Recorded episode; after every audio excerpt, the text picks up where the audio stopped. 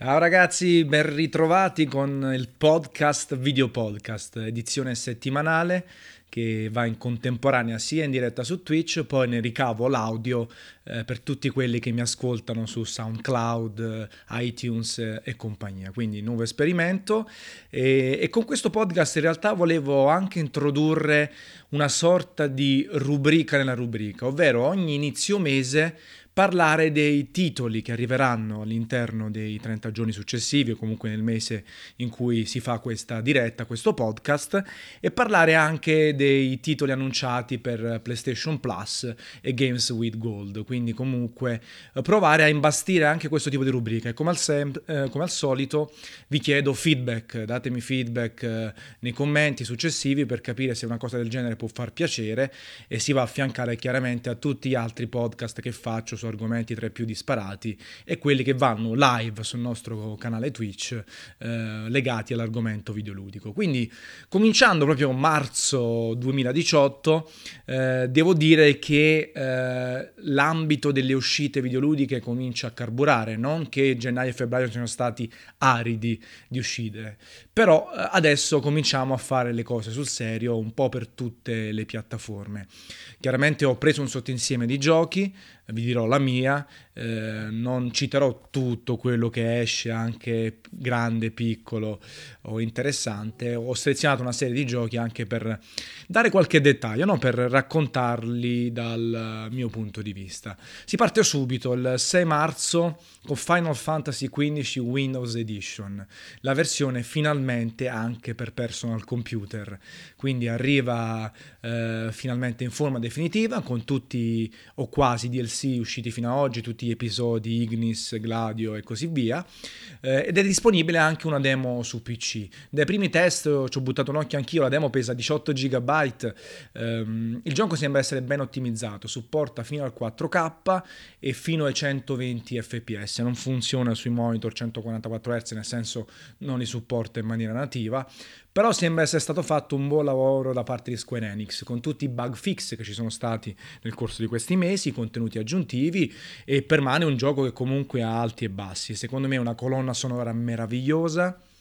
un impianto artistico interessante, un sistema di gioco criticabile eh, soprattutto in alcuni frangenti dei combattimenti con Noctis e i suoi compagni. Comunque è un titolo corposo, impegnativo, importante che arriva finalmente su PC nella forma migliore. Se avete una discreta scheda grafica, se ne avete anche una molto buona, può essere sicuramente la piattaforma ideale. Poi soprattutto se non l'avete giocato, chiaramente una seconda run non la consiglio, è un po' come darsi due schiaffi in faccia oppure due martellate in stile Tafazzi, però comunque il gioco c'è, eh, dai primi feedback sembra essere ben ottimizzato, quindi eh, direi che si comincia bene col mese di marzo, davvero tra pochissimo. Poi il 13 marzo arriva su PC, Xbox One e PlayStation 4 Devil May Cry HD Collection, ehm, che è un po' ripropone più o meno la stessa roba uscita su PS3 Xbox eh, Xbox 360, no? I primi tre capitoli col, con il terzo in versione special edition, ehm, chiaramente con texture ancora migliorate, un frame rate dovrebbe essere granitico su 60 fotogrammi al secondo e... Mh, mm, non è proprio eccitante ecco, come collection, però eh, si è discusso un po' sul fatto che possa essere propedeutica a Devil May Cry 5, ecco. E quindi allora tutto, tutto il disegno di, di, Capcom assume dei connotati più interessanti. Qualora dovesse servire per tastare un po' il terreno o comunque per far conoscere la saga ai ragazzi più giovani, a quelli che non hanno giocato i titoli originali, allora ci stiamo, ecco perché un Devil May Cry 5, un bel action che ripropone un po' i fasti della saga ci può stare. E a me devo essere sincero, la divagazione di Ninja Theory DMC non è dispiaciuta, era molto interessante dal punto di vista estetico, dal punto di vista artistico, aveva il suo perché, chiaramente non era un David May Cry classico, anche il personaggio più giovane con i capelli tagliati, però a me non è dispiaciuto, ecco, meglio di niente, anzi, molto meglio di niente, eh, anche se poi chiaramente qualora dovesse essere annunciato Devil May Cry 5, saltiamo e ballamma tarantella. 16 marzo arriviamo e abbiamo due uscite interessanti. Innanzitutto avete visto è stata di pochissimo tempo fa eh, l'annuncio di eh, Burnout Paradise eh, versione remastered, quindi eh, il titolo uscito dieci anni fa, pensate, eh, ritorna eh, col supporto 4K e 60 fotogrammi al secondo su PlayStation 4 Pro e Xbox One X. Su PC purtroppo arriverà qualche mese dopo. Il titolo eh, introduceva una sorta di struttura più open world no? all'interno di Burnout, con la, la continuità tra il giocare offline e online, un sacco di missioni secondarie, cose da fare sulla mappa di gioco in questa Paradise City ed era, aveva una colonna sonora secondo me fantastica. Io l'ho recensito al tempo, gli ho dato 9, è stato un titolo abbastanza dirompente, nel senso che ha portato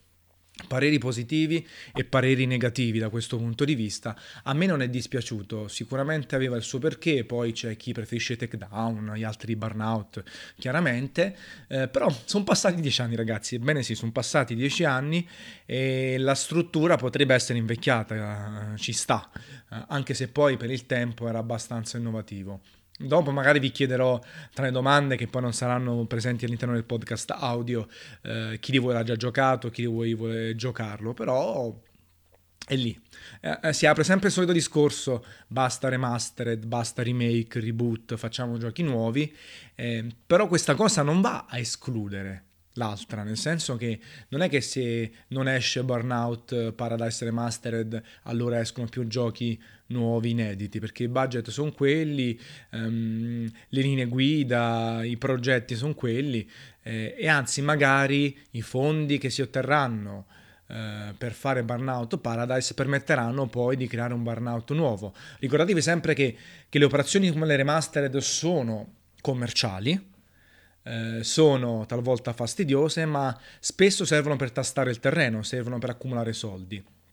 E poi fa sempre ridere quella cosa, perché se fanno una remastered di qualche gioco meraviglioso, e, e, penso o remake e penso a Shadow of the Colossus allora tutti quanti yes che figata voglio rigiocarlo bellissimo con le texture migliori il frame rate ancora eh, più bello. Se invece fanno remastered medie o comunque di giochi che sono stati divisivi al tempo tutti quanti cominciano a fare i pelé i fenomeni e dicono eh vabbè basta non ce la facciamo più non ne vogliamo più eh, basta basta basta. Ecco quindi come al solito è il titolo che è importante non tanto l'operazione commerciale l'operazione di sviluppo che c'è alle sue spalle. Comunque staremo a vedere, sono molto curioso di scoprire se la struttura è invecchiata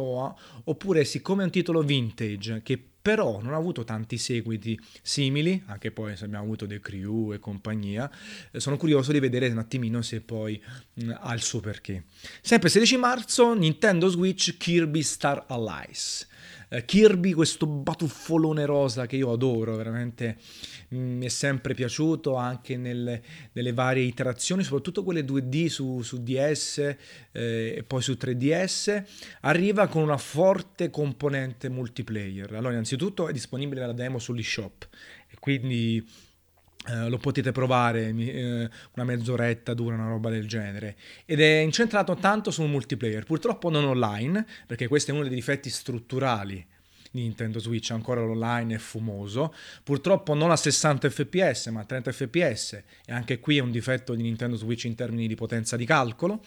Il gioco però sembra essere molto divertente, un po' caotico, con la possibilità appunto di giocare in quattro sulla stessa console, eh, il classico cooperativa, il drop in, drop out, ehm, la possibilità di assorbire i nemici, prenderne possesso, combinare le, le abilità di ciascun eh, avversario e ciascun personaggio tra loro per fare ad esempio una spada di ghiaccio e di fuoco. Quindi molto, sembra essere molto molto divertente, molto caciarone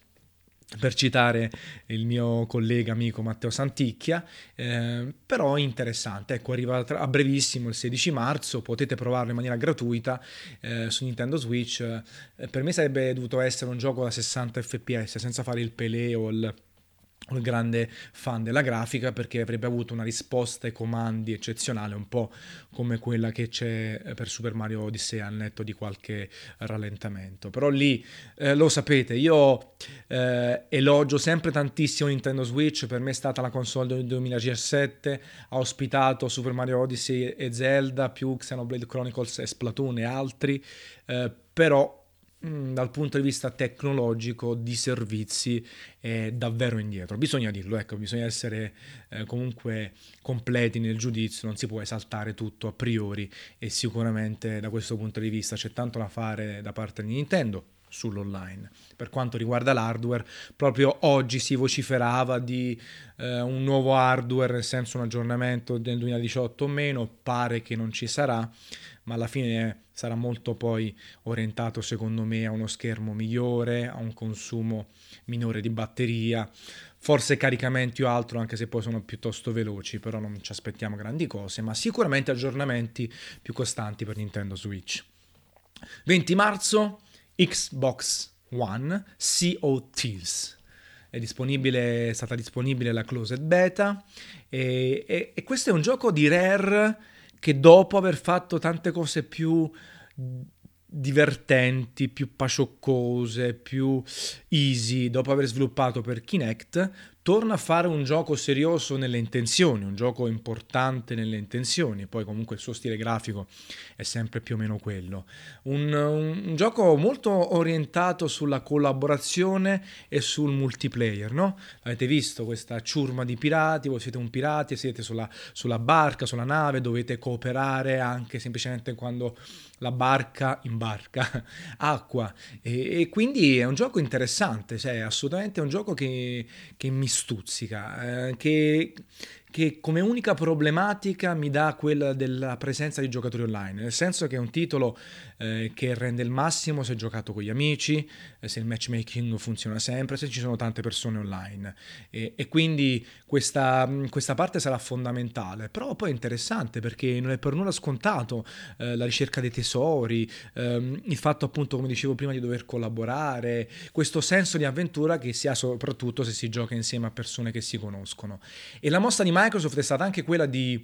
espandere proprio insieme a COTs il Game Pass. E quindi se avete il Game Pass potete scaricarlo in maniera gratuita eh, anche su, su, PC e di conseguenza eh, questa cosa potrebbe dare una mano a popolare i server a rendere il gioco attivo. Tra altre cose potete fare quei giorni di prova gratuiti oppure ci sono tante promozioni. Due mesi fa c'era Game Pass a un euro adesso se non sbaglio ci sono diverse promozioni a 3 euro comunque costa 9,99 al mese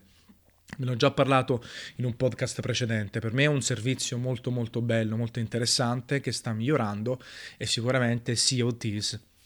potrebbe essere uh, un fiore all'occhiello della produzione, del, dell'offerta, soprattutto chiaramente a marzo. 22, 23 marzo a seconda nei mercati, Nino Cuni 2 il destino di un regno. Allora, eh, forse lo sapete, forse non lo sapete, sono stato un grande estimatore del primo Nino Cuni, l'ho recensito gli ho dato o 9 o 9.2, adesso non mi ricordo, e sono rimasto letteralmente innamorato di quello stile, di quel vibe, di quelle sensazioni cosiddette old, old school, no? vecchia scuola, che ricordavano i JRPG della, del, dei tempi del Super Nintendo o della prima PlayStation. La collaborazione con Studio Ghibli, il tratto morbido che sembrava appunto un cartone animato, eh, la storia bella, niente di che, è un sistema di combattimento classico ma appagante, eh, tantissime ore di gioco, eh, una colonna sonora fantastica fatta da Joe Saishi, che, pe- che pensate ce l'ho anche ancora oggi, ce l'ho all'interno della macchina, nel senso che ce l'ho sul, sul cellulare e ogni tanto la, la mando in, in, macchina quando faccio lunghi viaggi e chi è vicino a me ehm, ormai ha imparato tutte le varie sigle, il, l'overworld, no? la mappa, il resto uh, a memoria. Tutto questo per dirvi che Nino Kuni 2 arriva per me con grandi aspettative ma anche con grandissime preoccupazioni. Innanzitutto perché eh, non c'è più la collaborazione attiva di Studio Ghibli e questa cosa si nota un po' nel tratto, anche se sembrano di impatto identici, in realtà il tratto, le animazioni sono un po' differenti. Bisogna dire che Level 5 ha fatto un grande miglioramento nelle ultime settimane, negli ultimi mesi si è visto nei filmati di gameplay, però questa cosa un po' mi preoccupa. Mi preoccupa il fatto che da un lato potrebbe essere un more of the same, dall'altro i cambiamenti che sono sotto forma di sistema di combattimento più dinamico e di questi garrison, di questi sorta di assalti, mi preoccupa un po'. Rimane un gioco bello da vedere, con la colonna sonora sempre di Joy Saishi, che dovrebbe durare tante ore e comunque dovrebbe bene o male ripercorrere le corde emozionali del primo capitolo. Però ecco, ho un po' di preoccupazioni. Dopo che ho consumato ehm, il titolo originale, è chiaro che giocarne un secondo, che sembra avere delle cose leggermente peggio qua là, o delle modifiche strutturali importanti, eh, può essere un casino. Detto questo, lo approccerò con grande gioia, con grande voglia, eh, rivivrò queste colonne sonore nuove e vecchie riarrangiate e riprese dal primo capitolo e vediamo un po' in che direzione andiamo. 27 marzo abbiamo l'ultimo gioco di cui vi parlo in maniera estensiva, anche perché sono 17 minuti meno 2 e, e quindi poi questo podcast potrebbe diventare molto lungo. Far Cry 5, 27 marzo, multipiattaforma come sempre. Eh, e qui secondo me, questo è un giudizio assolutamente personale perché voglio dare giudizi personali, siamo arrivati un po' di cottura, siamo arrivati un po' col fiato corto, un po' come è successo per Assassin's Creed, anche se poi questo, questo quinto capitolo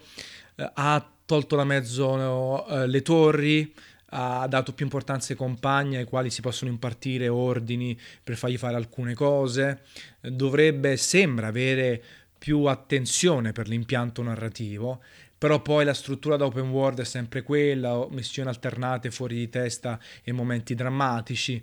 Non lo so, eh, faccio sempre fatica più che altro a metterlo tra i titoli che attendo. Ecco, poi magari lo gioco e magari dico anche che è un bel gioco, però con tutto il ben di Dio che sta uscendo in questi mesi, in questa generazione di console e su PC,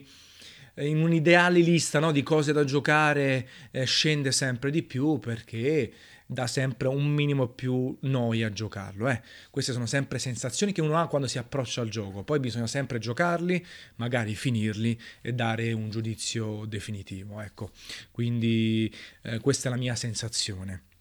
Volevo chiudere il cerchio questo mese con i titoli annunciati eh, sui servizi gratuiti di Microsoft e Sony. Partiamo dai Games with Gold,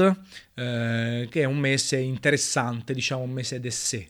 eh, non proprio eccitante in termini super generali. Sicuramente per quanto mi riguarda il titolo più bello disponibile in maniera gratuita, sarà disponibile in maniera gratuita, è Super Hot. Super Hot che pensate che è una genesi che arriva nel 2013 da questo team polacco che ha fatto una manifestazione che si chiamava 7 Days FPS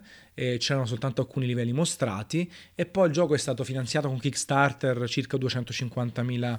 eh, dollari eh, o sterline. Cliff Beziski, l'autore di Gears of War, l'ha finanziato col perk più alto e ci ha fatto un livello. Ed è un gioco bello, minimalista, eh, un FPS nel quale il tempo si ferma quando voi vi fermate, quindi non c'è la pausa, ma quando non fate nulla su schermo si ferma tutto come se fosse in una sorta di stasi. E allora in quel momento si deve studiare l'ambientazione, si può studiare l'ambientazione, attaccare i nemici, perché spesso e volentieri si comincia anche senza armi a disposizione, quindi bisogna studiare l'ambientazione. Molto bello, c'è anche un piccolo comparto narrativo più interessante di quello che sembri ed è un gioco che assolutamente consiglio. Poi c'è Trials of the, of, uh, the Blood Dragon, questo mix tra la serie di Trials, Motocross e il DLC di Far Cry 3, se non sbaglio, e quindi questi livelli fuori di testa con alieni e altro, eh, level design strano, ci sono sezioni a piedi, non si capisce una mazza, ma in realtà era stato al tempo, 2016 se non erro, un mix abbastanza eh, particolare, però anche riuscito, niente di trascendentale, non come il miglior Trials, che poi ha avuto diversi episodi e quindi sono andati un po' calando in termini qualitativi, però interessante.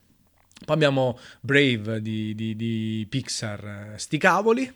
eh, per un mese medio, ecco, mm, gli darei, gli darei un voto pari a, che ne so, uh, sei e mezzo, eh? sei e mezzo il, il mese di, uh, di Xbox, sei e mezzo, sette, vai, di Games with Gold. L'ultimo, um, volevo parlare invece di PlayStation Plus con una valutazione anche delle novità, eh, è invece un mese fantastico, uno forse il miglior mese di sempre, perché abbiamo Bloodborne e uh, Ratchet Clank, Mighty Number no. 9 che comunque in Afune non ci ha fatto un, un, bellissimo gioco, c'erano molte più aspettative dopo il super Kickstarter da 3 milioni di dollari e tornando a questi due giochi, Ratchet Clank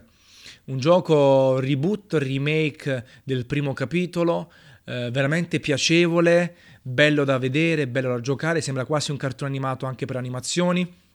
uno dei migliori utilizzi dell'HDR, davvero un gioco piacevole che mi ha soddisfatto, l'ho portato a termine con grande gioia. E Bloodborne, uno dei miei titoli più belli, se vi ricordate l'ho recensito con un 9.4 ed è un gioco un Souls-like con grande identità, con un sistema di combattimento che è stato poi preso a prestito anche da Dark Souls 3, più dinamico, con la schivata, più veloce, sempre frustrante, sempre difficile, ma molto appagante, con un comparto artistico fantastico, secondo me, davvero un grande gioco e che probabilmente lo utilizzeremo io e Matteo per fare una run di, eh, insieme da capo e anche insieme a voi, quindi eh, ci divertiremo insieme da questo punto di vista. Eh, grande mese appunto che coincide anche con l'annuncio del fatto che a partire da marzo 2019 non ci saranno più i giochi PlayStation Vita e PlayStation 3. Eh, questa cosa era fattibile, era in conto, manca ancora un anno, secondo me è normale. Vediamo come verrà compensata, se con i giochi PlayStation VR o con un gioco ancora in più PlayStation 4. Poi ci avviciniamo magari anche all'annuncio di PlayStation 5. Non ci vedo grandi problematiche, ecco, manca ancora un anno. Ci sta che nel 2019 non si supporti più PlayStation 3 e PlayStation Vita, quindi non ci vedo grandi complicazioni, ecco. Questo è quanto, ragazzi. Uh, al letto di un audio un po' basso, uh, che purtroppo è derivato dalla diretta, ma comunque se alzate il volume al massimo e lo mettete stereo dovreste sentirlo. Datemi feedback se vi piace questa formula. Eh, dicevamo, un video podcast migliorato ancora in termini di audio a settimana, che poi viene messo anche audio, intervallato da altri podcast audio, eh, che a inizio mese parla del mese che sta arrivando con le uscite, con i titoli Gold e i titoli PlayStation Plus e poi si continua con le domande e risposte, domande e risposte in chat eh, che non ci saranno nel podcast audio ma che potete comunque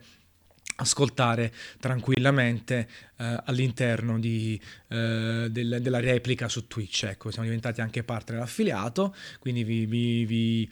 eh, invito a iscrivervi, a condividere, a lasciare il vostro feedback sempre per migliorare perché siamo sempre in una fase di test prima che venga lanciato il progetto Tanzan Friends. Quindi questo è quanto, eh, vi saluto all'interno del podcast audio e attacco alle domande e risposte invece su Twitch. Ciao ragazzi, una capata in bocca.